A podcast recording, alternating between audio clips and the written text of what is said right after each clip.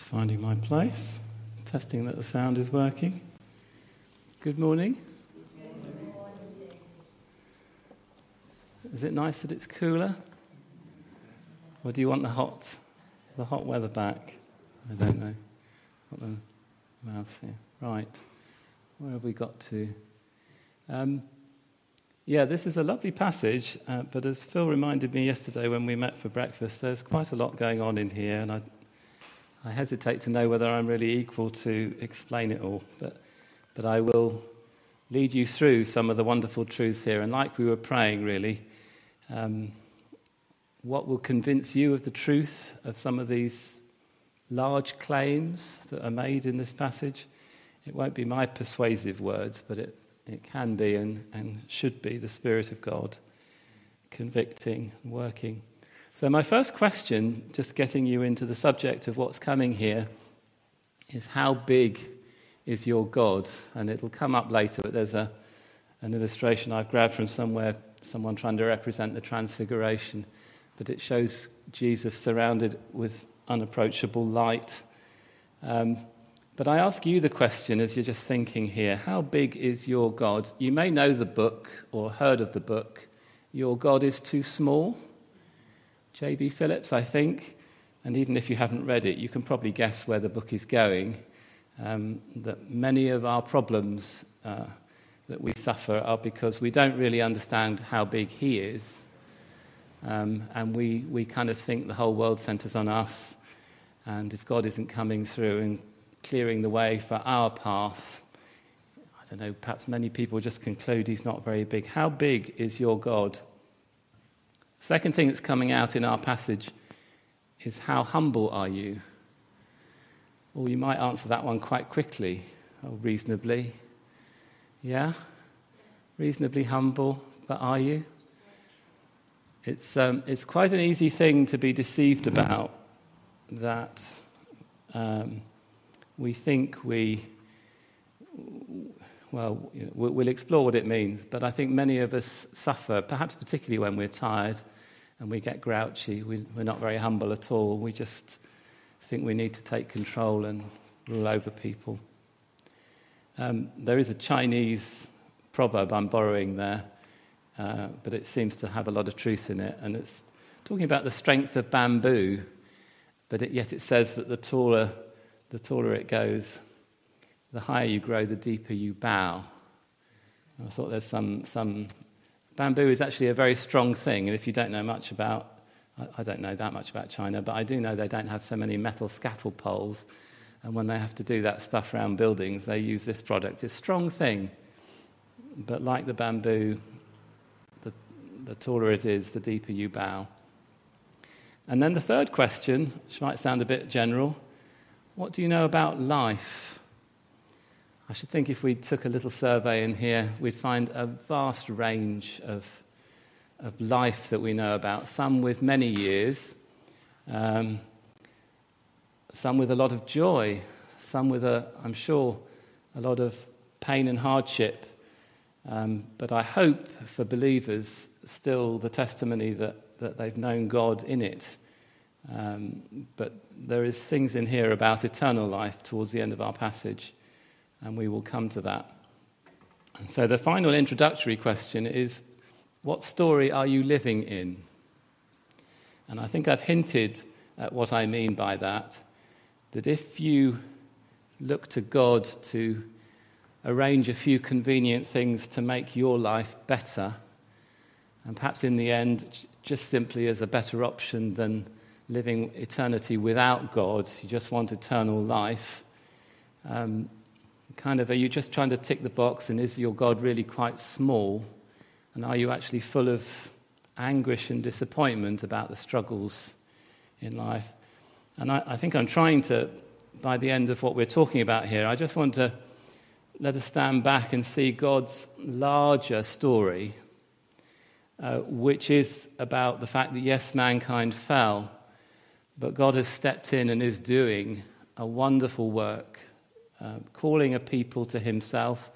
Phil has reminded us that perhaps the people of God at the moment, we can look amongst ourselves and we can see little glimpses of beauty, but actually quite a lot of problems amongst ourselves What is it in us that, that God is loving and enjoying? But God is working in his people, changing this bride that might be like a Cinderella in ashes, uh, changing us into something really beautiful. So get that glimpse that he loves us deeply, yes, but our individual lives not right at the center of things. There's this larger story going on, and he's not promised us yet that we are free from trouble. So let's get back to, I'm starting uh, the passage we're looking at, though we read a bit more. I'm starting in verse 22. And it says that uh, Jesus now moves out into the Judean countryside to spend some time. It says that Jesus was baptizing, which is interesting because John was baptizing at the same time. Um, a small detail you'll find if you just look ahead to the first verse of chapter 4 is that although Jesus was organizing this, I think it was the disciples who were actually doing the baptizing, but Jesus was calling people to be baptized. There was plenty of water, it says in our passage, which is perhaps at least a strong hint that that the idea of baptism needing a lot of water is um, certainly a bit more than just the odd spot or two is, is implied. People were coming. But then we hear of this argument between the disciples and a particular Jew, as much as we're told is it's about ceremonial washing. Now, I, am not going to pretend I'm a complete expert on what the Jews uh, exactly did in those times, but they would have had very particular rituals. Probably before, before a certain event, you must wash yourself in this way. And then I suppose this thing of John's baptism and Jesus baptizing comes along, which is utterly different. And they're probably thinking, hmm, you know, is this really right? And they're thinking, having an argument. But they also notice, and this is the key part of what comes in this first bit, the disciples say to John, this is in verse 26. That man, the one you testified about, look, he is baptizing and everyone is going to him. They didn't like that Jesus was becoming more popular, but doesn't it make you smile a little that they couldn't even remember his name? That man over there, I Don't know who he is, but he's got this big crowd going to him. Had they been listening to John, who's always been saying that he wasn't the Messiah and he's looking forward to the one that would come? Um, so we, we, we'll go through three, three different things. One is humility, one is to do with the exalted bridegroom, and the other one is about eternal life. That's, that's where I'm leading our thoughts. So I, I, repeat the caption we saw about humility. Now, has that got obscured? Probably has. Um, but yeah, John was one of the greatest people uh, that has ever lived. And that's actually testified to in Matthew. Um, it was greater than any other prophet.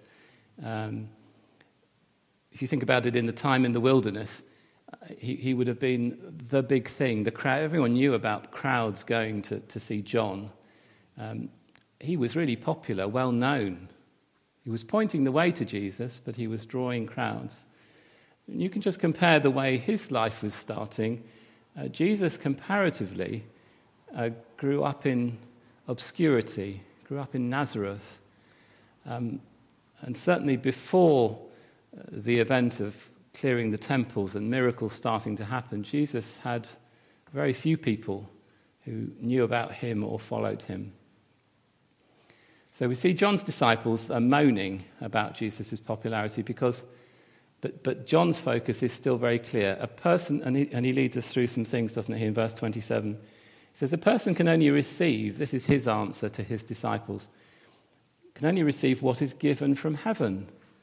So John isn't thinking, wow, you know, this person over there has got more than I have. How do I get there? How do I become like him and get the crowd back? John accepts. We in the church need to learn to accept that we are also different. When we work together well by the Holy Spirit and we all do our bit, there's something very beautiful that can happen. Um, Some, some tasks are more lowly, some are a little more prominent, but there is a beauty in it. But there's, the, there's the, the sense of humility that we should thank God for what we have and not waste our time looking around wishing we were like someone else. And it is a problem. Many of us are quite insecure, and you look around, oh, I wish I just had those gifts. Don't spend your life wishing you were someone you're not. Um, and the supporting verse this is from 1 Corinthians 4 uh, For who makes you different from anyone else? What do you have that you did not receive? And if you did receive it, why do you boast as though you did not? Second thing John says, it's quite simple. He hadn't forgotten, even if his disciples have. I, have always said, I'm not the Christ, just the messenger. And then we hear about the bride belonging to the bridegroom. Uh, Phil has hinted to that in, in what we've been going through already. Worth pointing out that although we understand ourselves from the New Testament, a, a lot of talk about the bride of Christ and from Revelation. Um, much of that probably wouldn't be known to John at the time, but he would have known his Old Testament scriptures. And I just found that one in Isaiah as a bridegroom rejoices over his bride, so God will rejoice over you. Definitely a passage talking about Zion. Uh, but the bride is for the bridegroom. Uh, and Jesus, just, yeah, just the friend John is just the friend who attends the bridegroom. Um, but when the bridegroom arrives, what joy! Uh, what joy is there?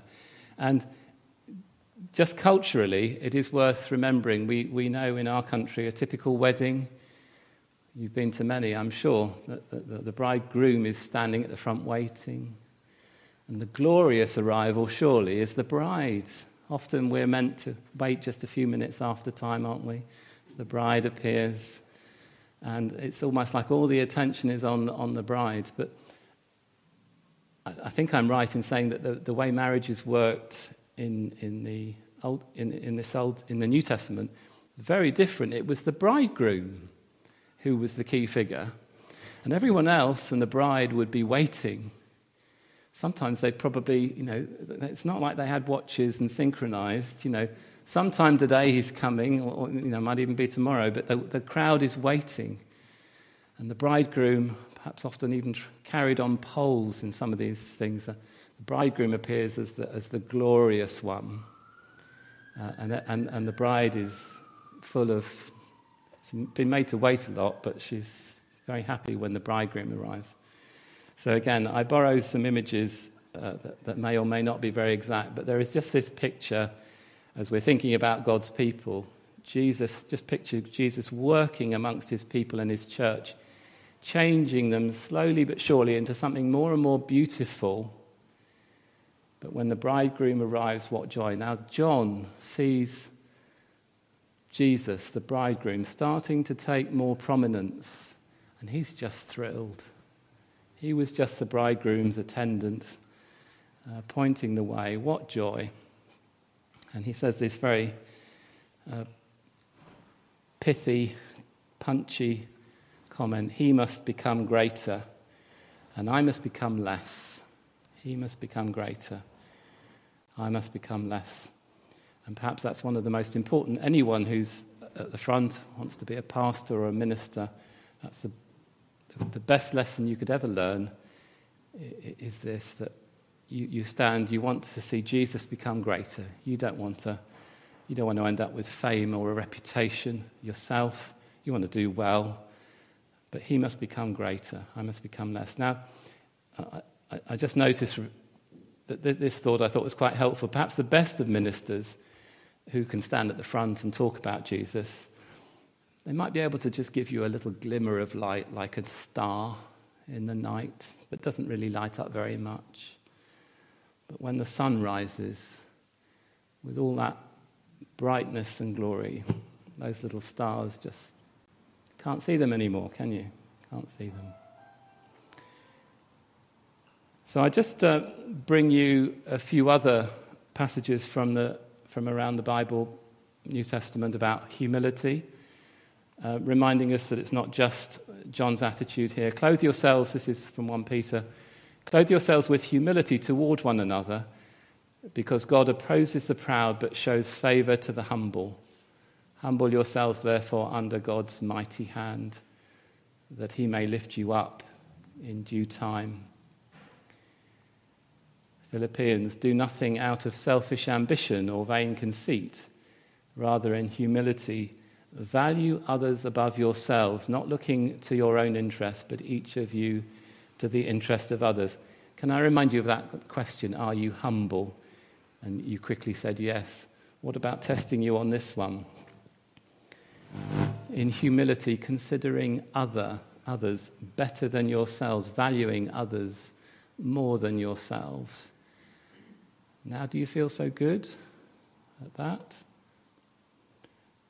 That's the calling, that's the task, looking to the interest of others. And then in 2 Corinthians 4, for God who said, Let light shine out of darkness, made his light shine in our hearts to give us the light of the knowledge of God's glory displayed in the face of Christ. But it says we have this treasure in jars of clay, so that this all surpassing power is from God and not from us. And I, I won't quote them all, but there are, there are other. So there's, and whoever finds their life will lose it. Whoever loses their life for my sake will find it. Now, that's a little bit of a conundrum, isn't it? That needs testing out. But the idea really is that if you surrender to, to Jesus, to God, you follow his ways, that humanly speaking, and if you don't understand anything, you think this is, this is crazy. You know, I suppose the, the fear is he might be a complete nutcase that's going to direct you somewhere really strange. But in surrendering to him, in giving to him, Jesus is beautiful in the way he helps us to blossom and brings out a glory that reflects back to him. Uh, so I ask again are you humble? Do you value others? Above yourself. Don't let that one skip away from uh, being remembered. Uh, do you value others above yourself? Do you enjoy seeing all of the glory going to God? Or perhaps you just want a bit of recognition for yourself? Perhaps you do do some quiet act of service somewhere, and sometimes someone might draw some attention to it, and you're thinking, yeah, but then sometimes it's forgotten and you're sitting there thinking, hmm, kind of grisly. Hmm. There was an old youth club in a church I was in in Bristol once when I was studying there. It said it's hard to be humble when you're as great as we are. That was the team in their sports activities. It made us all smile. But can I ask you have, you give, have you taken this step of giving up your life giving all of it to Jesus. And, and the real test and testimony is by so doing, have you actually found your life? I think there are many in this group here today that could stand up and say, yes. They probably acknowledge they haven't completely surrendered everything to God, they're doing their best. But have they found life? Yes, yes, they have. Yes, we have. So beware of the mixed motives. Offering an act of service to God is actually reward enough, is it not? If others say you've done well, be thankful, God is honoured. But don't do things looking for the praise of others, because the devil can use that. And it's so easily, you might have been going on an even good path, but, but then loads of people praise you. You suddenly think, oh, maybe I'm bit better than I thought I was. And you get, get puffed up, and then God can't do so much through people who are puffed up. Uh, this is, uh, many of you know I like a lot of Casting Crowns thing. This is some words from uh, a song of theirs. Make it count. This is the worldly way of going on. Make it count, leave a mark, build a name for yourself, dream your dreams, chase your heart above all else, make a name the world remembers. That's what people like to do. But all an empty world can sell is empty dreams, a few other words, but Jesus is the only name to remember. I don't want to leave a legacy. I don't care if they remember me. Only Jesus, and I've only got one life to live. Let every second point to Him. Only Jesus. So that's about humility. Let's move on to talk about this exalted bridegroom. We have touched on the fact that there is the bridegroom. And in this next section of the passage, John is comparing himself to Jesus. And what do we, what do we hear first in verse 31? That the one who comes from above or from heaven is above all.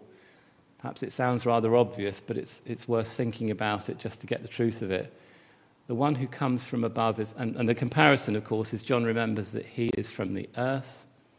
And apart from what he's been given from heaven, he can just speak about the things he knows on the earth. But this one, Jesus, is from above. And I just remind you of some other texts we, a few weeks ago when we were in the start of John. Um, in the beginning was the Word, and the Word was with God, the Word being Jesus. The Word was God. Through him all things were made. In him was life, and that life was the light of mankind. This is the Jesus who was now just over there baptizing people. This is the one who is from above. This is the one who is so different to any other person you have ever met. And the other thing here is that whereas John is passing on something he's been given, Jesus is testifying to what he has seen and heard. Where has he been? In heaven.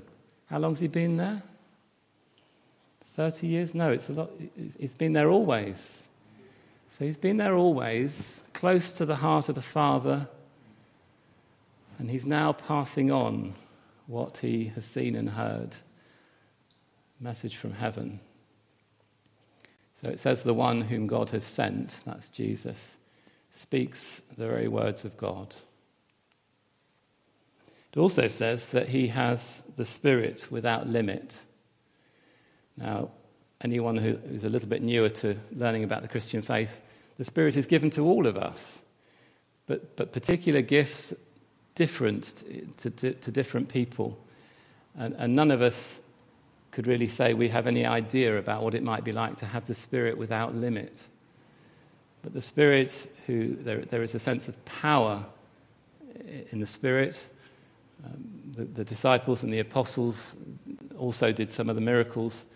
But Jesus, who has the Spirit without limit, he could make winds and waves die down. This was indeed the special one.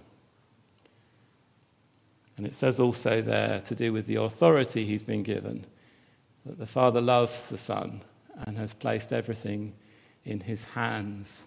Now, I don't know whether my small words are, are, are putting Jesus as high as he should be, but he is the exalted uh, bridegroom. And I just bring in some other passages that speak into this theme. All authority, you, you know this well in the end of Matthew 28. All authority in heaven and earth and on earth has been given to me.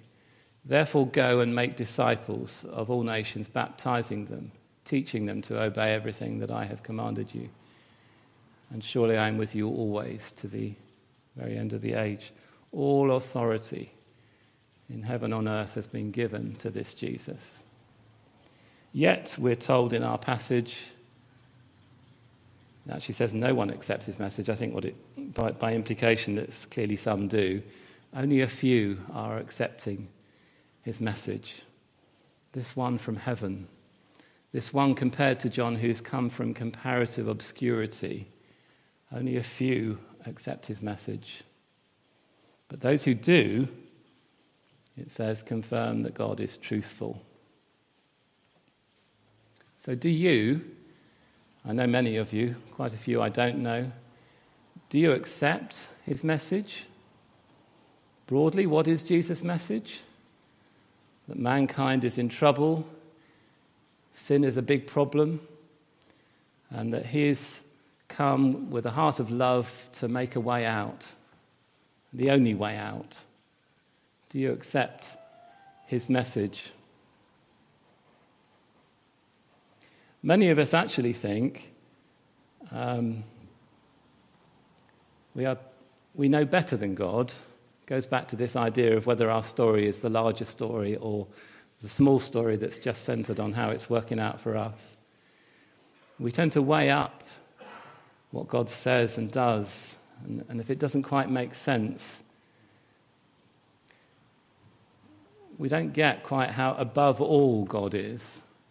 We almost think we can be a semi equal watching what happens and thinking we have an equal opinion.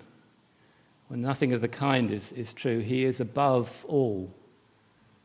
Above all.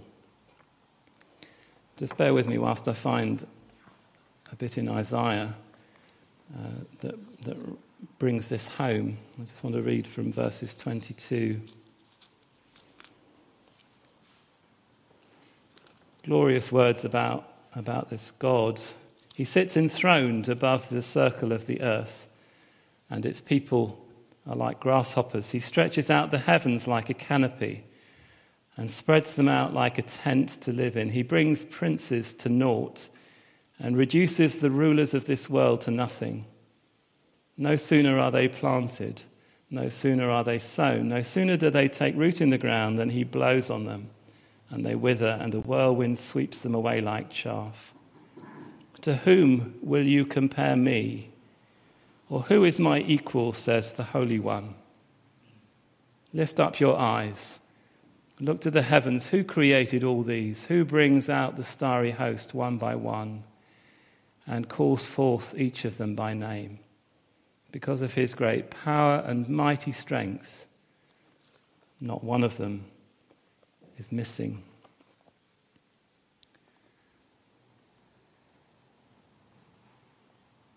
And another passage I want to read, which is focusing a little on the transfiguration, and, and, an image I borrow. Um, Matthew 17, verses 2 to 5. Most of the words, apart from the last bit, were said at his baptism, but there's this little extra thing uh, at the end of this.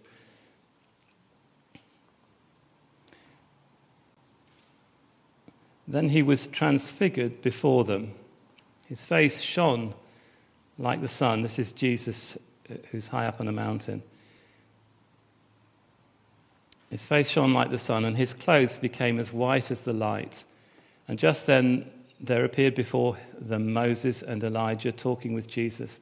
And Peter said to Jesus, Lord, it is good for us to be here. If you wish, I will put up three shelters one for you, and one for Moses, and one for Elijah. And while he was still speaking, a bright cloud covered them, and a voice from the cloud said, This is my son, whom I love. With him I am well pleased. But at this point it's added, Listen to him. Listen to him. We're not singing today, but some of you will know that song, uh, that song there, that chorus. Above all powers, above all kings, above all nature and created things, above all wisdom and the ways of man, you were there before the world began. began.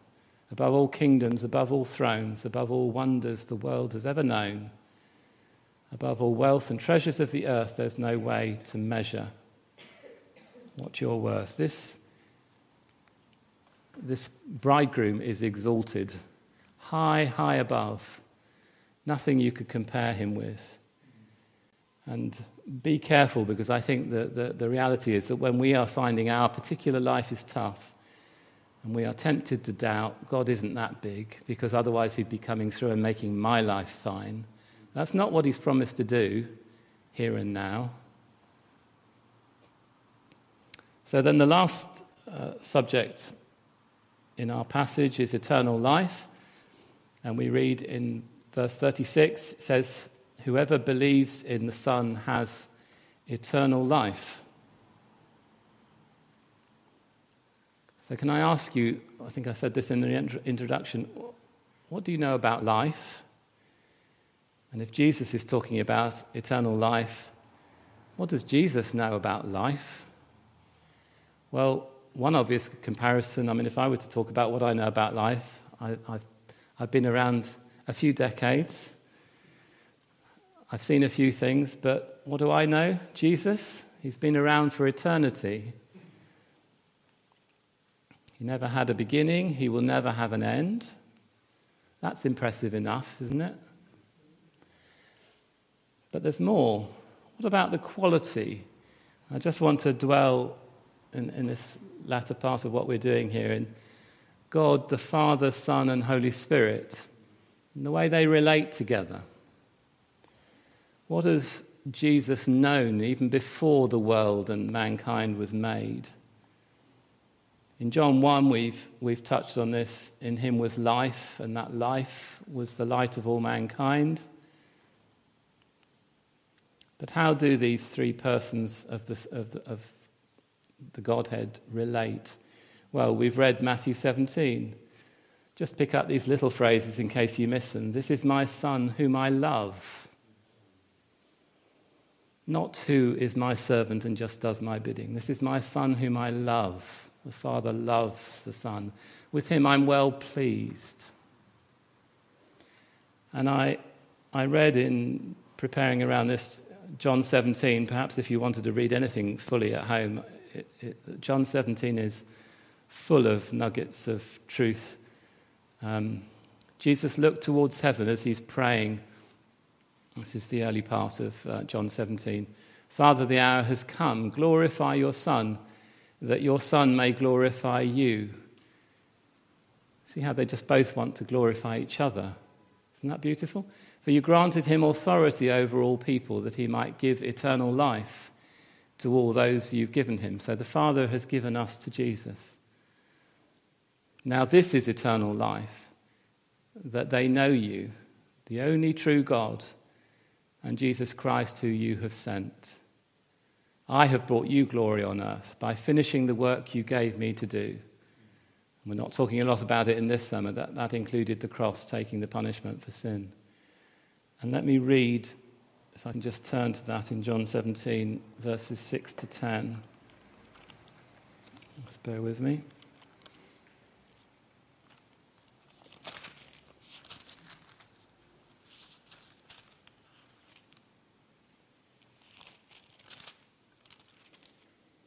I have revealed you to those whom you gave me out of the world. They were yours. You gave them to me, and they have obeyed your word. Now they know that everything you have given me comes from you. For I gave them the words you gave me, and they accepted them. They knew with certainty that I came from you, and they believed that you sent me. I pray for them. I'm not praying for the world, but for those you have given me, for they are yours. All I have is yours, and all you have is mine, and glory has come to me through them. Do you see this beautiful picture of interrelating persons in the Trinity? We've talked about the Father and the Son mainly so far. But the joy of giving to. So they, they understood this idea of thinking of another better than yourselves. They were doing it all the time. So, in this eternity that Jesus knew about before he came to earth, there was a quality of relationships he knew all about. And as um, verse 18 in John 17, as you sent me into the world, Jesus is sending us and then re believers, and this is in 22 to 23. I have given them the glory you gave me, that they may be one as we are one. Then the world will know that you sent me and have loved them, even as you've loved me. And you see the link to our passage about seeing this beauty and, and, and the pointer to lead people to, to God.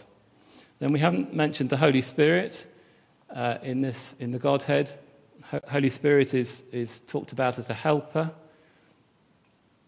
He descended on Jesus in bodily form as a dove at his baptism, sent in Jesus' name to believers to teach all things, to help them remember what Jesus said. He's actually here by he's here with us helping to understand. I'm doing my best just to point to a few lovely truths in his word, but it's the Spirit of God who can work this deep into us. He was poured out at Pentecost. And Acts 2, if you, if you, if you glance there, plenty of opportunity to see the power, the signs and wonders, but the power of God at work, energizing believers. So you just see, we've been looking at those verses, but let me just bring that to a head. Jesus loves to do the Father's bidding. Jesus loves to see the Father honored. The Father loves to glorify the Son. The Spirit loves to help believers to glorify God. It is like an intimate dance. And there is another way of, of seeing how we are invited into this to life, that God is actually inviting us to join this way of living, to join this dance. And I think, uh, yeah, the, the final part, though, yes, whoever believes in the Son has eternal life. So for believers, this is not just life without end, it is a beautiful life. To be deeply loved by God, our deepest joy to glorify God and value others first, value, honor others first. Others' deepest joy to do the same and to value us first. We've been sent into the world so that others may see God's beauty in us and be drawn to Him. But there is this solemn warning, and I can't miss it out. Whoever believes, we, have touched on in the Son, has eternal life. But whoever rejects this Son has not even seen life. So they might know something about an existence on this earth for a few years. But they will not see life. They will not see this. Don't let that be you if you've heard about this Jesus. If I've managed by God's help to do anything to help you to fall in love with him, don't reject this son who is so beautiful and tender. So I'll just whiz over everything we've covered just with a few headings. Humility is a key principle of ministry. He must become greater, I must become less. The exalted bridegroom, the one who is above all, he speaks the very words of God. It says, Listen to him. He loves believers deeply and shares his glory with us. Believers are given eternal life an eternal, beautiful life. Believe in the Son and join this dance. And I don't think that's a, a, a, an incorrect way of putting it. It is like a dance of mutual glorifying one another. But I just want to, I picked up an English version of Pilgrim's Progress, and I just wanted to end with that simple thought. Um, you, will know at the start, Pilgrim is, is with his family in a city that he's heard will be destroyed. And he has this heavy burden on his back, which is actually his sin. And he says, What am I going to do? What am I going to do? And I won't quote it exactly from here, I'll just give you the bits I can remember. He's looking, he's struggling. And he, in fact, he says, but his family, his wife and children, actually didn't understand much about this. They just thought he's gone a bit nutty. But then Evangelist comes to him and, and, and says, Yes, you, you do need to go. This city is going to be destroyed. Can you see the light over by the wicket gate? Uh, head there. So he starts to move. But his wife and children, who think he's gone mad, saying, No, no, no. So what's the beautiful end of this? Puts his fingers in his ears.